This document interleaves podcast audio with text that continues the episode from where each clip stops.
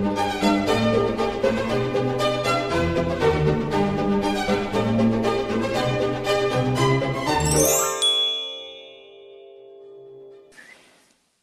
och välkomna till Kungligt med Jenny Alexandersson och Sara Eriksson. Vi fortsätter att spela in på distans och det är väldigt kul att fortsatt kunna leverera Kungligt och snacka Kungligt tillsammans med alla er som lyssnar trots det rådande läget. Men visst är det härligt. Vi är mitt i sommaren, det är underbart väder. Vi har verkligen fått njuta de här dagarna och det känns så mycket bättre alltid tycker jag när solen skiner.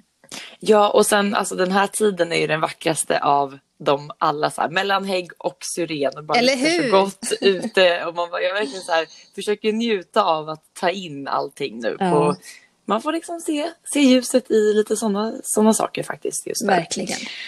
Men för det är väldigt varmt som du nämnde, det har varit varma dagar och för 7 år sedan så var det också en väldigt varm sommar och särskilt då den 8 juni då prinsessa Madeleine och Christopher O'Neill sa ja till varandra. Och juni det har blivit en riktigt så här firarmånad för prinsessa Madeleine för hon firar ju dels bröllopsdag, hon firar sin egna födelsedag den 10 juni och så fyller ju hennes son Nicolas den 15 juni. Men innan vi börjar prata mer om prinsessa Madeleines härliga månad och fokus på bröllopet så kör vi 3 korta kungliga nyheter. Ja men det gör vi. Och vi kan ju börja då med, på lördag är det ju nationaldagen den 6 juni och vanligtvis så brukar vi då få se hela kungafamiljen samlad på Kungliga slottet för vidare färd i kortege till Skansen där familjen brukar närvara vid firandet då på Skansens Soliden. Men i år så blir det annorlunda. Men firandet kommer att genomföras och vi kommer kunna följa det i tv-rutan. Och det kommer ju vara på det viset att det sitter ju ingen publik på Skansen. Men tv-sändningen den leds av Ann Lundberg och Tora Morchisi, min favorit. Det kommer vara ceremonier med flagghissning, högtidstal, fanöverlämning, nationalsång och allt det där som ingår i det vanliga tv-framträdandet. Och många artister som kommer stå på scenen såklart. Kan vi räkna med någon kunglig närvaro överhuvudtaget? Det kommer nog se annorlunda ut tror jag. Riksdagens talman Andreas Norlén, han har ju berättat att de tror att de kan ha med kungaparet, statsministern och så talmannen själv då i sändningen. Men på vilket sätt får vi ju se om de är på plats eller om det är via länk. Men hur som helst så nationaldagen och sändningen kommer ju avslutas precis som vanligt med tapp från Kungliga slottet med arméns musikkår. Så att alla de här kungliga traditionella elementen, de finns ju med på något sätt i alla fall. Mm. Och vanligtvis så brukar ju faktiskt också prinsessa Madeleine då komma till Sverige inför nationaldagen och närvara. Dock inte i år. I år blir det dåligt med närvaro från någon av våra kungligheter. Och det beror ju såklart på det rådande läget som vi befinner oss i. Och den andra kungliga nyheten, den korta kungliga nyheten vi vill ta upp, det handlar ju just om coronaviruset för att det drabbar ju alla i såväl koja som slott. Prins Charles av England och först Albert av Monaco har ju som vi pratat om tidigare båda två testats positivt för viruset. Men nu har ju ytterligare en kunglighet smittats. Ja, det var i det belgiska hovet. I veckan så medgav de att en person i familjen har insjuknat, men de nämnde inte någon med namn. Men alla har ju vetat om att hela kungafamiljen då, kungen, drottningen och deras barn, de har ju suttit i karantän. Så det var ju många som undrade, vem är det här? Och då var det faktiskt spanska medier som avslöjade att det var prins Joachim. Och nu pratar jag inte om den danska prinsen utan jag pratar om prins Joachim av Belgien som är systerson till kung Felipe. Han är 28 år, han har plats nummer 10 i den belgiska tronföljden. Och han har ju en flickvän i Spanien och hon beskrivs ju i medierna som societetskvinnan från staden Córdoba. Och Joachim skulle då ha lämnat Belgien då av professionella skäl sades det. I och med att man nu i Belgien får bara resa utomlands om man har då speciella skäl. Till exempel om man ska utföra akuta medicinska behandlingar och så vidare. Men det är ju det här som har blivit en sån stor grej. För att det är inte därför som prinsen har lämnat landet. Nej, lyssna nu. Det här gör mig faktiskt helt rasande. Prins Joachim gick på en fest tillsammans med sin flickvän. och ett 30-tal andra överklasskompisar. Jag menar, läget i Spanien just nu, det är ju så att man får, jag tror att man får högst träffa 15 personer eller samlas 15 personer. De var ju dubbelt så många. Och dessutom så måste man sitta i karantän om man reser in i landet. Och det är sån här självvald karantän då. 14 dagar minst. Men det struntade ju prins Joachim i. Ja, och det här är ju skapat liksom ramaskri och många blev rasande över hans agerande. Och då för att försöka släta över det här så har ju Joachim faktiskt sänt en ursäkt via sin advokat för att be då spanjorer och belgare om förlåtelse för sitt oansvariga beteende. Och han skrev då så här, citat: "Jag ber om ursäkt för att jag inte respekterade karantänsreglerna under min resa. I dessa svåra tider vill jag inte provocera någon. Jag ångrar mig verkligen och accepterar alla konsekvenser." Slutcitat. Och det blev verkligen konsekvenser. Förutom att prinsen då har insjuknat i covid-19 så sitter han och de andra festdeltagarna i tvångskarantän i Córdoba. Mm. Och det kommer bli en polisutredning kring festen just för att de var för många. Och det blir troligtvis böter då från de inblandade. Det görs ju också en utredning kring det här med att han har brutit mot karantänsreglerna. Mm. Och där ligger bötesbeloppet på runt 100 000 kronor. Så att det blev ju en dyr fest, minst sagt.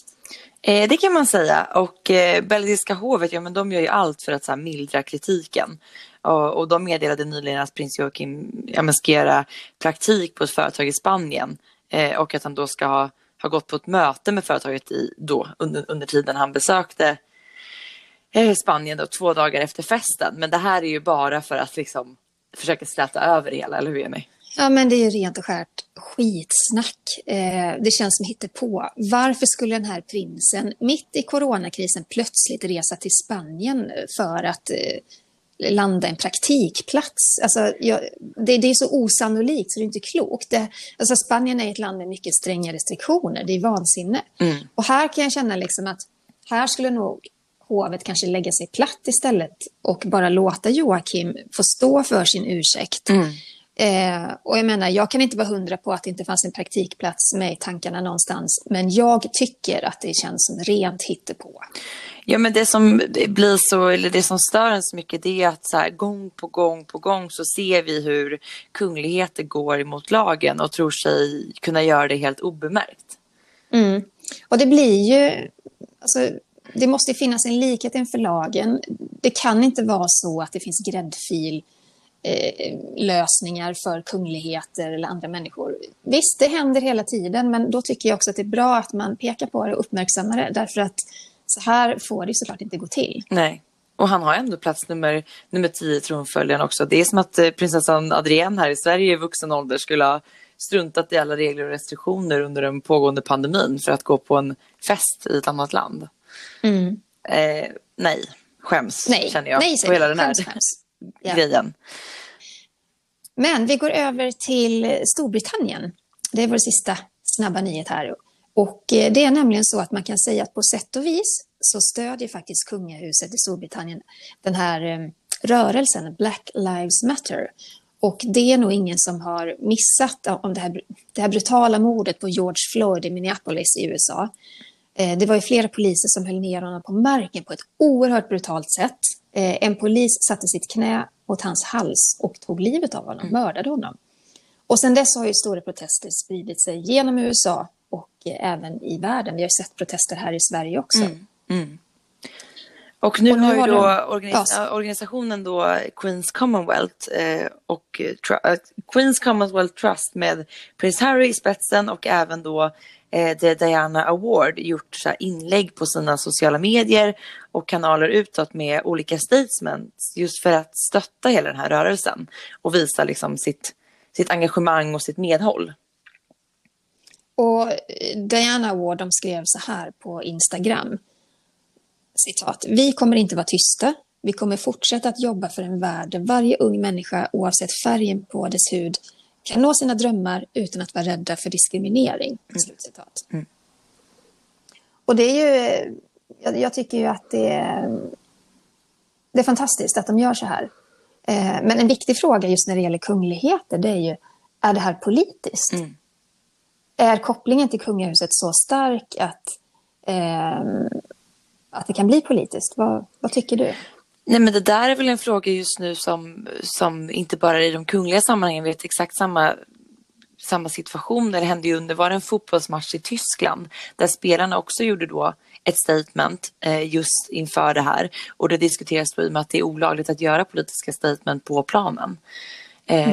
Jag tycker ändå att det här är liksom en helt annan nivå och en helt annan grej. Alltså jag tycker liksom att det på något sätt det går förbi allt det där, tycker jag. Jag håller med dig. Det här går över politik. Ja. Det här handlar om grundläggande mänskliga rättigheter och som kungahusen ska ju stå ovanför politiken, men de kan inte stå ovanpå grundläggande mänskliga rättigheter, utan de representerar ju ett helt land, och då kan jag känna att det är helt okej att göra ett sånt här statement. Det handlar liksom, att det handlar om alla människors rätt. Det handlar inte om några så här politiska beslut eller några politiska ställningstaganden, utan det handlar om alla människors lika värde i hela världen. Och där tycker inte jag man kan säga att vare sig kungligheter eller fotbollsspelare som gör fel i att lyfta det än mer för att det ska få en större spridning och att fler människor ska uppmärksamma det här och så vidare. För att det krävs, och det är bra att det här händer. Det är ju som kronprinsessan Victorias argument för att lyfta klimatproblem och miljöfrågan.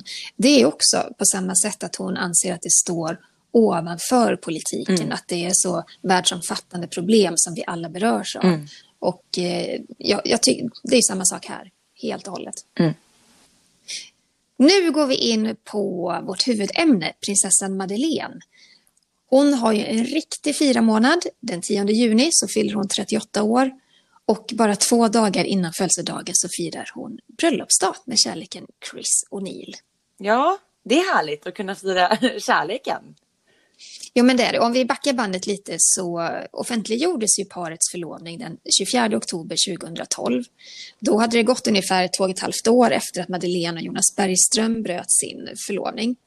Men det slutade ju, den här sorgliga händelsen slutade ändå väldigt bra för Madeleine, för att hon reste till New York, bosatte sig där och träffade ganska snart Chris O'Neill. Ja, man hade ju gärna velat se hur det här första mötet gick till och liksom vad de pratade om och vad det var som gjorde att just de fattade tycke för varandra. För att det känns ändå som att de båda besitter ganska många likheter, men samtidigt många olikheter på något sätt. Ja, men verkligen. Ja, nu kände de ju till varandra lite grann innan de möttes öga mot öga, så att säga. Men jag tror att mycket handlar om att Madeleine letar efter en trygg punkt i livet, och där fanns Chris plötsligt framför henne. Och jag tror att han har egenskaper som gör att han är både spännande, men han är också en trygg famn. Och jag tror att det var precis det som hon behövde faktiskt. Och sen tror jag också att precis som prinsessa Madeleine så tror jag att Chris har väldigt så här hög integritet. Att för honom är det väldigt viktigt att få det här spacet i liksom sin vardag och i sig själv. Och ändå kunna vara den han är, även om han är gift med en prinsessa. Och det tror jag var ganska skönt för Madeleine också, i och med att hon ofta har uttryckt just det hon tycker är jobbigt, till exempel i Sverige, att det här trycket från media och så vidare. Så att jag tror att hon ganska snabbt förstod att han var ganska lik henne i den där känslan. Ja, och samtidigt så hade han ju också den här sidan att han har i alla fall tidigare levt ett ganska glamoröst liv med röda mattan, event, societetspartyn och en tjusig vänskapskrets. Och den delen tilltalade nog också Madeleine, att han var ju en person i sig själv, i sin stora bekantskapskrets.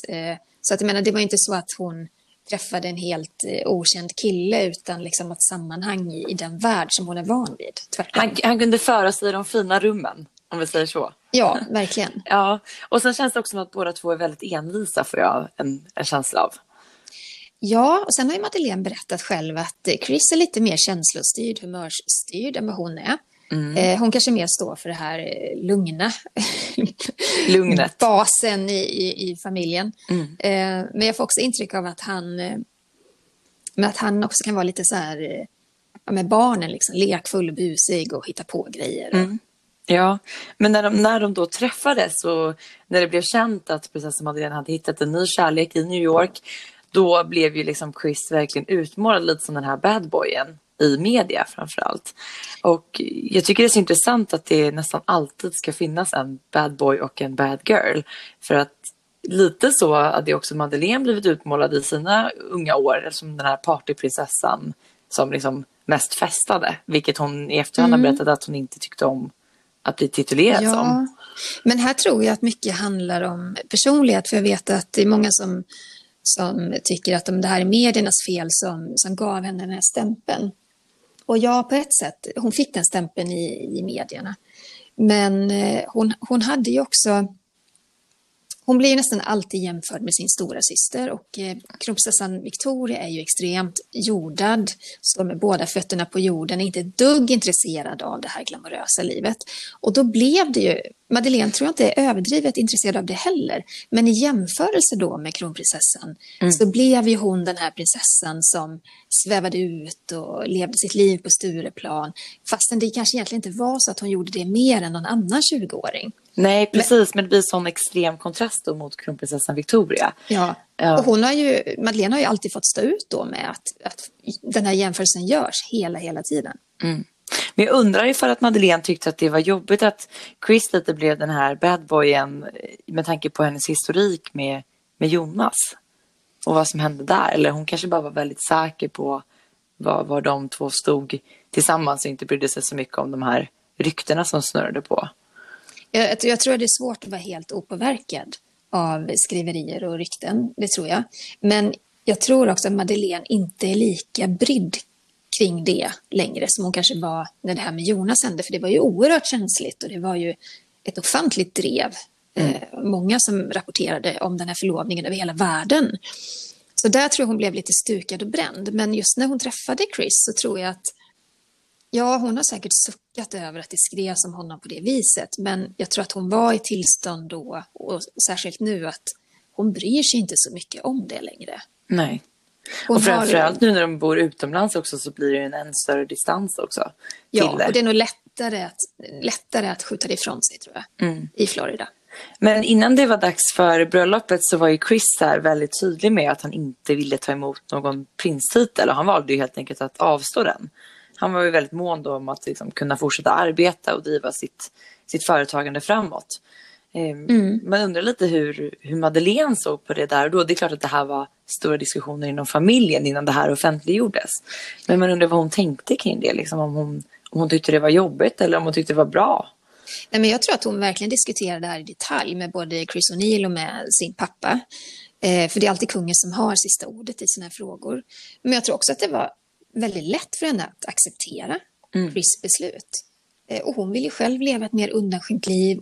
Och det kan hon ju göra när Chris inte har en kunglig titel. Det är lättare för dem att dra sig undan det kungliga livet när han inte står på den sidan väggen så att säga. Ja, och det är samma sak där. Prinsessa Madeleine är ju inte en prinsessa som gillar att åka omkring och klippa band och vara närvaro vid invigningar och lite sånt som ändå ingår i en sån, de vanliga kungliga uppdragen. Utan hon vill ju verkligen lägga ner sin tid och själ på jätteprojektet Childhood. Ja, men samtidigt så finns det en sida hos henne som verkar vilja ha kvar delar av det här kungliga livet därför att det öppnar dörrar för henne. Och det är ju särskilt viktigt i jobbet med Childhood. Och när hon släpper en bok och när hon gör såna här grejer. Och då, hon är ju smart på det viset. Hon kan ju verkligen utnyttja den delen av sitt ursprung och sitt liv till att sätta fokus på viktiga saker.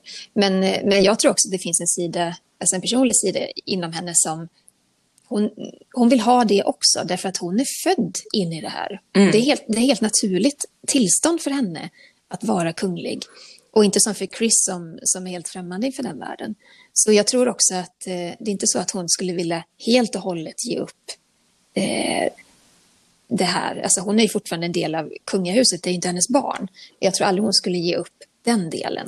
Nej, för det är det som vi har pratat om nu till exempel i Harry och Meghan-fallet. Att det går ändå att jämföra lite att skulle Madeleine då stå utan titel och inte längre vara en del av det kungliga huset.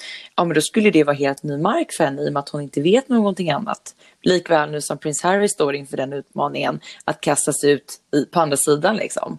Medan Meghan och Chris då aldrig har liksom ens varit en del av den på riktigt, eller hur man ska säga. De är ju inte uppvuxna i det klimatet, vilket gör att de har liksom det andra är mer normalt för dem än det kungliga, eller hur man ska säga.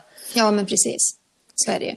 Men ja, den 8 juni 2013 så var det ju egentligen ett kungligt bröllop igen. Och det var ju liksom 2010 hade vi precis fått se, ta del av det här kronprinsessbröllopet. Och ja, men det här var ju inte lika stort då, men det var ändå, men det var ett stort bröllop.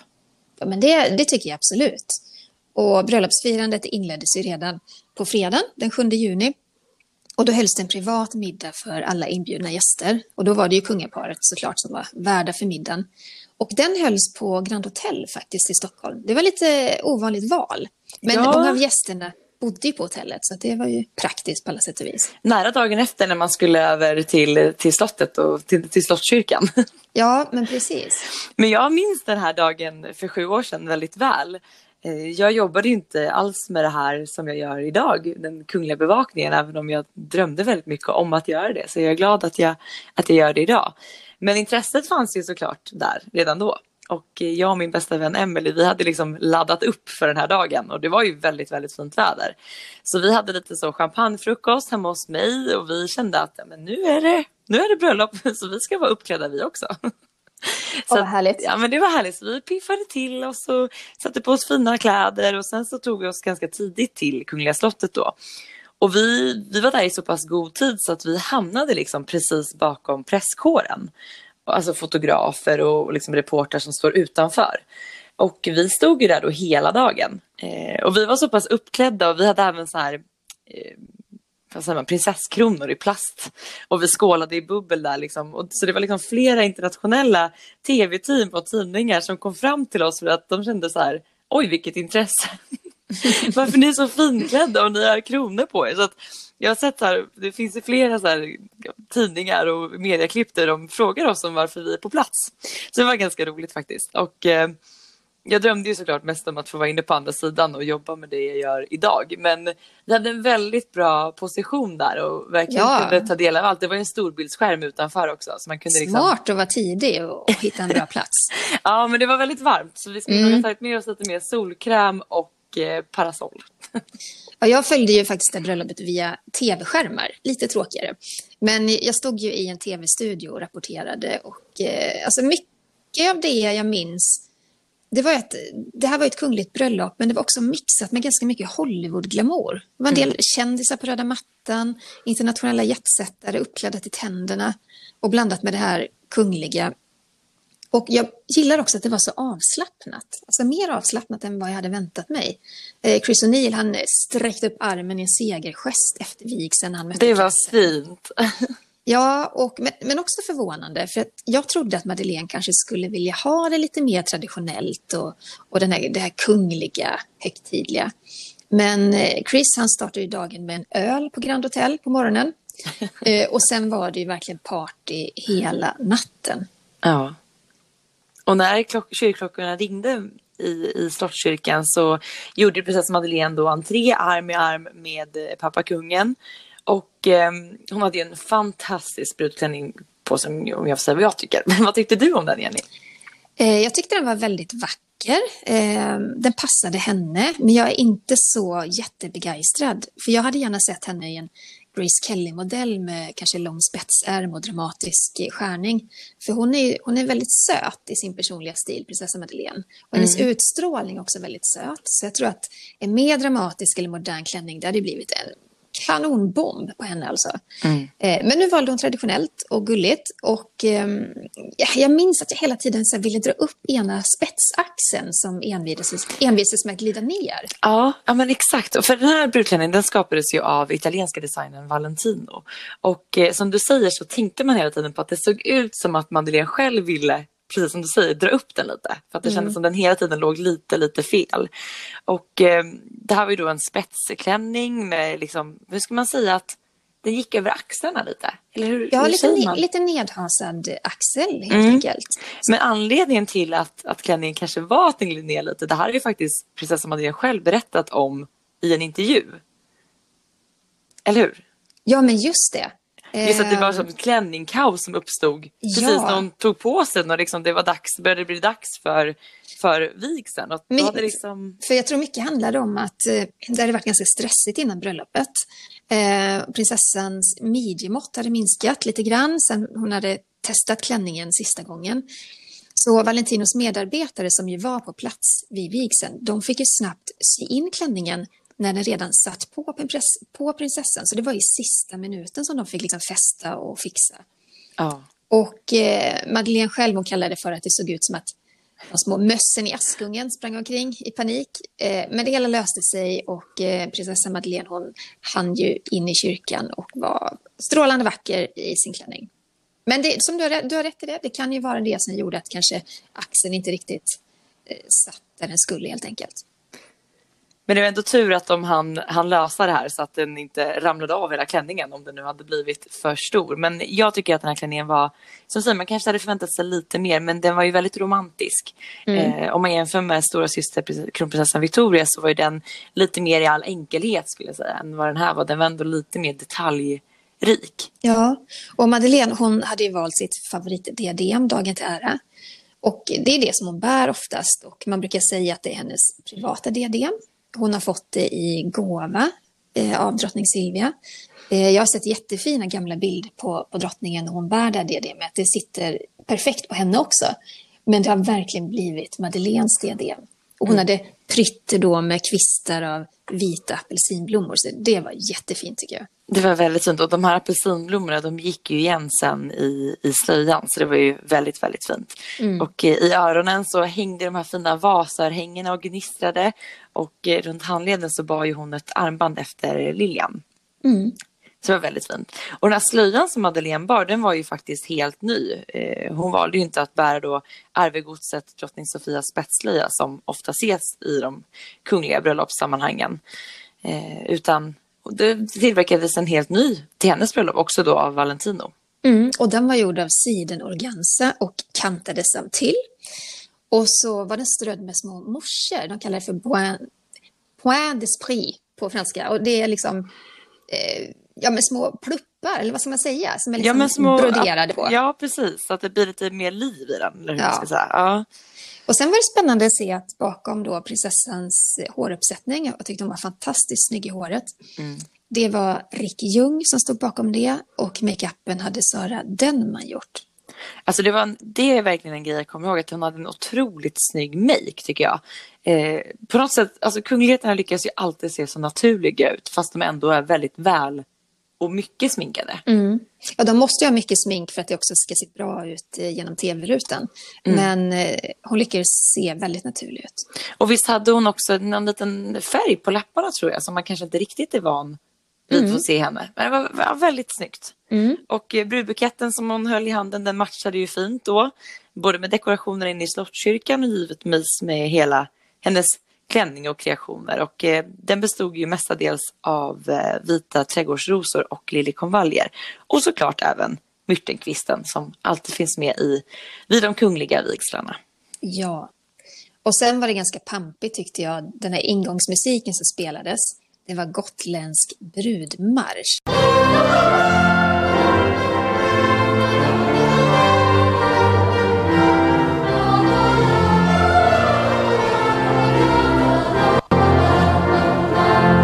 Otroligt fint. Och Chris, han kunde inte hålla tårarna tillbaka. Och de här 600 gästerna som satt bänkade i kyrkan och alla tv-tittare, de kunde verkligen se hur rörd han var när Madeleine då klev in genom kyrkporten. Han bet sig så här lite i läppen kommer jag ihåg för att liksom försöka och hålla tårarna tillbaka, men nej. Nej, och det är det jag tänker att han också är ganska romantiskt lagd och som Madeleine då berättat ganska känslostyrd. Att, för honom så var det helt naturligt att liksom gråta på en vigsel. En del kanske skulle vara för blyg eller för stela för det, men inte Chris. Nej, under bröllopet så uppträdde ju Marie Fredriksson bland annat och sen också Peter Jöback, så det var en väldigt fin vigsel. Det var det. Och best man, det var Chris O'Neills barndomsvän Cedric Notts. Och då på den tiden så bodde han i Schweiz. Och en ganska rolig detalj i sammanhanget tycker jag, det är att han under då de här bröllopsfestligheterna träffade Madeleine och Victorias nära vän Andrea Brodin. Och de fann verkligen varandra. Och idag så är de sambos här hemma i Stockholm. Och har en dotter tillsammans. Det är härligt när man liksom kan hitta en egen kärlek på en kärleksfest, tänker jag. Eller hur? Underbart. Det är som lite så här sagolikt. Och sen fick vi då se Chris höja armen i en segergest när han klev ut genom södra valvets portar. Men det var inte bara brudparet som man hade ögonen på, tycker jag. För att det var också härligt att se alla de här kungliga gästerna och även de här lite glamorösa utländska jättesättarna, eller hur? Mm. Ja, men verkligen. Och sen också hela Chris familj och Chris mamma och Chris systrar. Så det blir ändå den här, som du säger, Hollywood-glamouren. Och det blir lite kul i sammanhanget, för det är ändå en ganska stor kontrast mot den här kungliga sfären och det glittriga diademen. Men på något sätt så passar det ändå väldigt bra ihop. Och samtidigt så fanns ju alla de här traditionella elementen i vigseln hela tiden, som kortegen till exempel. Brudparet åkte då från Kungliga slottet till Evert Taubes terrass på Riddarholmen. Och där gjorde de någonting ganska ovanligt. De klev ombord på en båt tillsammans med gästerna. Och sen for de då vattenvägen till Drottningholms slott, där bröllopsmiddagen väntade. Och det, alltså, Drottningholms slott är ju verkligen så vackert. Så det är ju kul att man ändå valde att hålla bröllopsfestligheterna där. Och jag tänker att det passar också bra i och med att det är där prinsessan Madeleine har vuxit upp. Och hon älskar ju verkligen sitt barndomshem. Och både middagen och festen blev ju sen då på Drottningholms slott. Ja, tyvärr fick vi inte se så mycket av det. Nej. Madeleine och Chris, så som de är, de tyckte att det här ska vara helt privat. Och tv-kamerorna fick liksom inte följa med in. Men jag kan förstå det också med tanke på hur Madeleine upplevde då det mediedrevet efter brutna förlovningen. Och hon har ju inte varit så förtjust i att bli observerad genom kameralinsen, helt enkelt. Nej, men där tänker jag också att det är ändå ett ganska tydligt statement, för jag menar kronprinsessbröllopet, det fick vi verkligen följa från liksom start till slutet av middagen. Och samma sak så var ju prinsparet 2 år senare väldigt generösa med att media fick vara med under middagen och sådär. Men det var tydligt från Madeleines sida, men också förståeligt som du säger. Men under kvällen här, under festligheterna, då hände ju faktiskt någonting som vi inte har sett hos de andra kungliga brudarna i Sverige. En ganska så här internationell grej som kanske mer och mer faktiskt också kommer till Sverige vid vanliga bröllop. När man väljer att byta klänning. Eller? Ja, hon bytte klänning. Hon tog faktiskt på sig sin mamma, drottning Sylvias klänning, som drottningen bar vid Nobelfestligheterna 2001. Och den är magisk. En handbroderad klänning från Nina Ricci med pärlor och glasstenar i klänningslivet. Och jag har hört att den klänningen är ganska tung att bära. Därför att det är mycket tyg och mycket pärlor och grejer. Men den klänningen gillar jag, för den är liksom en kombination på något sätt. Det skulle, när man såg den på drottningen så förstår man att det här skulle kunna vara en bröllopsklänning. För upp till, som du säger, de här pärlorna, de är väldigt så här romantiska och liksom lite mer bröllopslika. Men sen den här tyllkjolen, den känns ju nästan lite så här ballettinspirerad på något sätt. Ja, men verkligen. Väldigt fin. Och sen, det häckade fotografer och alltså med kameror med linser stora som jag vet inte vad. Höghus. Ja, så det kom ju bilder därifrån, och man kunde ju se ibland när gästerna och prinsessan gick ut och luftade sig utanför slottet och tog en cigarett, gjorde hon också minsann. Ja, minsann. Men man fattade på något sätt att det här är ett jäkla party, alltså. Det här var ju... Ja, men man kan tänka sig att det är bra fest på deras bröllop. Ja, men verkligen. Och så kanske just den här härliga mixen också av vänner och familj och släktingar och kungligheter. Och jag tror att det var bra drag faktiskt. Ja, men det tror jag också. Och det var ändå kul, för hade vi inte sett de här bilderna från när de går ut och tar en rök eller luftar sig, då hade vi heller inte sett det här klänningsbytet. Nej, precis. För det var faktiskt då det upptäcktes, i och med att vi inte hade någon insyn på själva bröllopsmiddagen. Men när de då hade, festen var över, det blev, man kan tänka sig att det var fest i småtimmarna där. Definitivt. Yes, då var det dags för paret att åka iväg på bröllopsresa. Och de valde Seychellerna, och de bodde på lyxiga North Islands. Och de checkade in på öns allra mest exklusiva villa. Jag tror prislappen när vi kollade, när vi skrev om det, då låg den på 50 000 kronor per natt. Så att, där fick man öppna plånbok. Det var inte dåligt. Och brittiska prins William och Kate Middleton har ju faktiskt tidigare också bott i den här villan. Ja, så att, det är kunglig dragningskraft. Jag tror också att mycket handlar om att kungligheter har kunnat vara i fred där. Men inte vid det här tillfället, för det var inte bara kärlekslycka i paradiset. För paparazzis lyckades ju ta reda på vart paret hade åkt. De kom dit och tog bilder i smyg och de publicerades i, jag tror det var Expressen. Och det blev för mycket för Madeleine. Och hon hade ju redan känt sig jagade fotografer sen innan. Så hon gjorde någonting ganska speciellt. Ja, men via sitt Instagramkonto så skrev hon och liksom satte ner foten. Hon skrev så här, citat. Sorgligt nog har svensk kvällspress tagit sig friheten att sabotera vårt privatliv och publicera privata bilder av oss i sina publikationer idag. Det enda vi önskar oss, om så bara för de här få dagarna, är att vårt privatliv respekteras. Slutcitat. Och det var ju verkligen att sätta ner foten, att så här, nu räcker det. Jag måste få vara på bröllopsresa i fred. Ja, och jag kan förstå det med tanke på hennes erfarenheter innan. Samtidigt är det här liksom någonting man har fått vänja sig vid senaste åren. Och inte bara att det är fotografer som tar bilder, utan att vem som helst kan hålla upp en mobiltelefon och plåta och så vidare. Så alltså jag fattar pressen på henne. Men hon var inte så särskilt länge. För lite senare så la hon upp fler bilder och hon passade på att tacka för all kärleksfull värme och lyckönskningar som rörde deras bröllop. Och då publicerade hon själv en bild från stranden. Och då var det väl många som tyckte, jaha, men nu passar det. Nu kan hon lägga upp bilder på stranden. Men jag tror att här handlar det om att det var hennes val. Att hon hade kontrollen, hon kunde välja att lägga upp en sån bild. Precis, mot att bli smygfotad och liksom det ska synas på löpsedeln. Liksom. Det är klart att det är skillnad. Men när de kom hem sen från bröllopsresan så bosatte sig ju paret åter i New York. Och ja, men det tog bara 8 månader efter bröllopet. Den 20 februari 2014 så föddes ju parets första barn, prinsessan Leonore.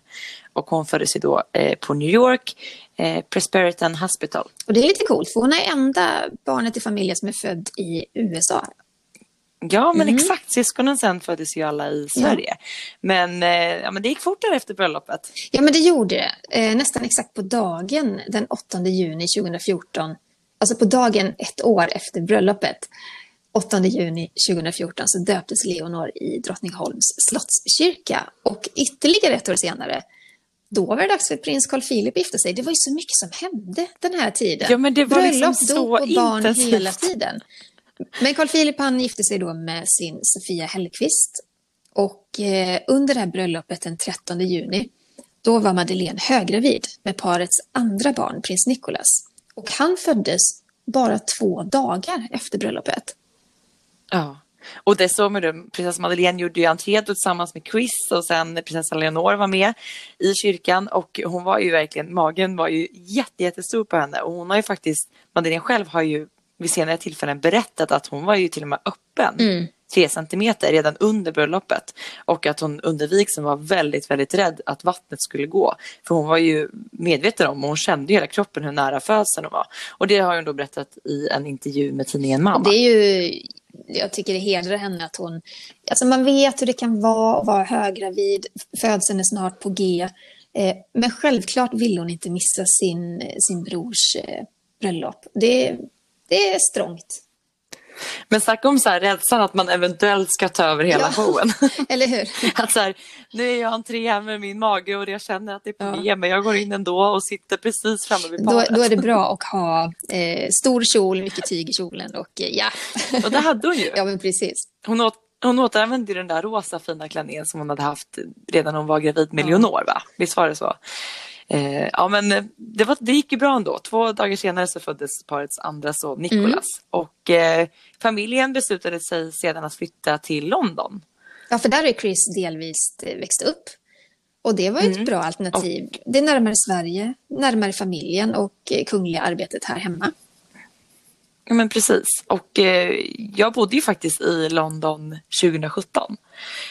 Och bodde faktiskt väldigt nära där Madeleines familj bodde, så jag såg dem ganska ofta faktiskt i kvarteret. Det var ganska kul. Och såg de vardagliga ut eller såg de? Ja, men verkligen, alltså det var så här, jag såg dem aldrig så här på helgen vad jag minns, utan det var med den här, om man tänker sig vanlig familj, du vet, barnvagn, något barn på någon sparkcykel och ja, men du vet. Och det låg en sån kids club ganska nära där jag bodde, där man liksom, jag vet inte riktigt hur det funkar, jag tror man, som en någon form av, inte förskola, men man lämnar in barnen där och så kan man vara där tillsammans. Ja, just det, jag känner igen det. Det är en sån här medlemsklubb. Ja, ja, men exakt. Och den låg liksom i bottenvåningen på mitt hus. Så att jag hade ju väldigt, och det här visste jag först inte om, utan jag hade sett att det var någon form av barnklubb, liksom sådär, massa barn som lekte. Och så satt jag på ett café precis utanför där jag bodde, och då kom det en sån stor svart bil med tonade rutor, och så hoppade de ur. Jag tänkte, gud.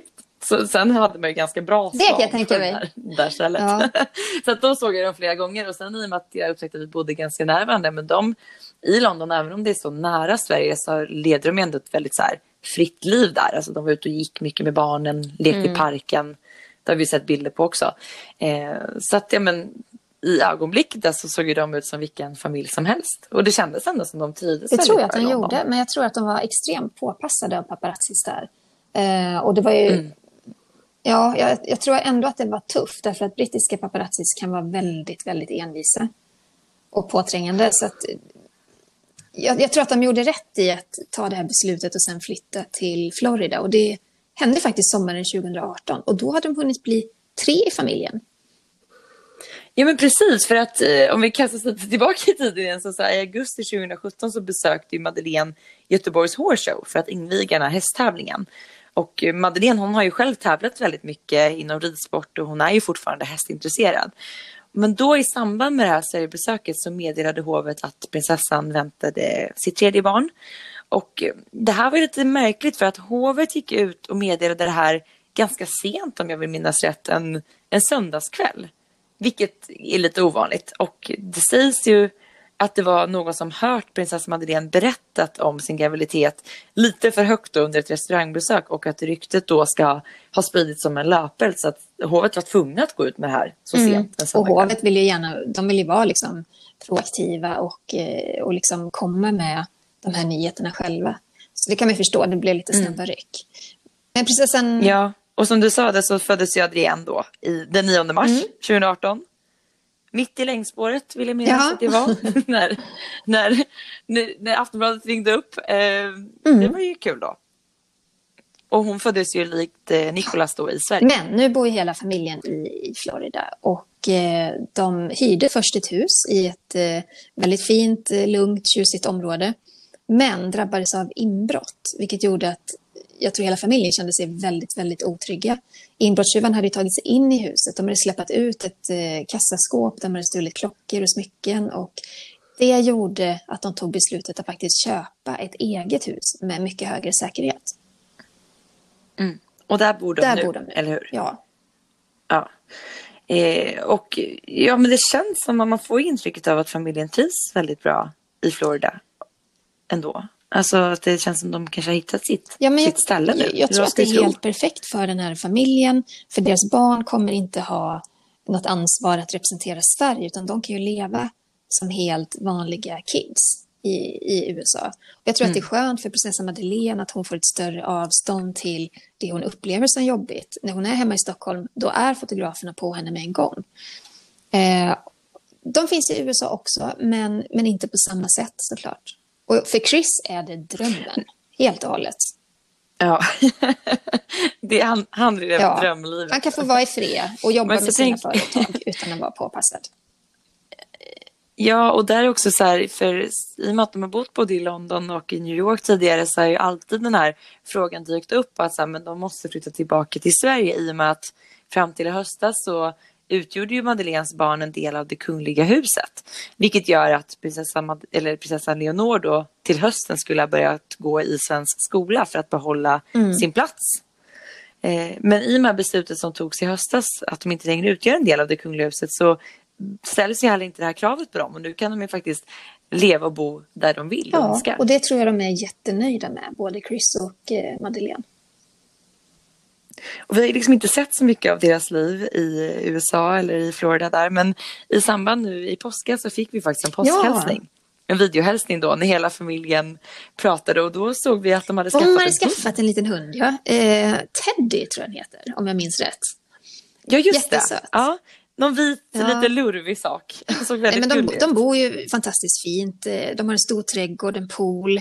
Och den här trädgården har lite högre stängsel. Det är insynsskyddat. Så att jag tror på alla sätt och vis att de har det väldigt bra där de bor. Tror du att vi någonsin kommer att se dem bo i Sverige? Nej, det tvivlar jag på. Jag tror att nu har de bott utomlands i ganska många år och de verkar trivas med det. Jag tror att det här med kungens beslut också gör att de känner sig trygga i att det finns inget tvång för dem att befinna sig i Sverige eller att ens representera om de inte vill. Så nej, jag tror inte att de kommer flytta tillbaka till Sverige. Nej.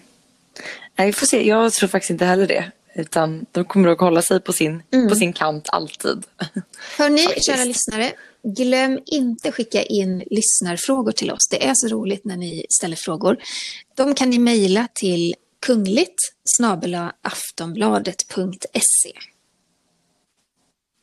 Och glöm heller inte att prenumerera på vår podd. Det gör du genom att klicka på prenumerera-knappen, för då missar du inget avsnitt. Ha det så gott, sköt om er. Hej då! Hej då!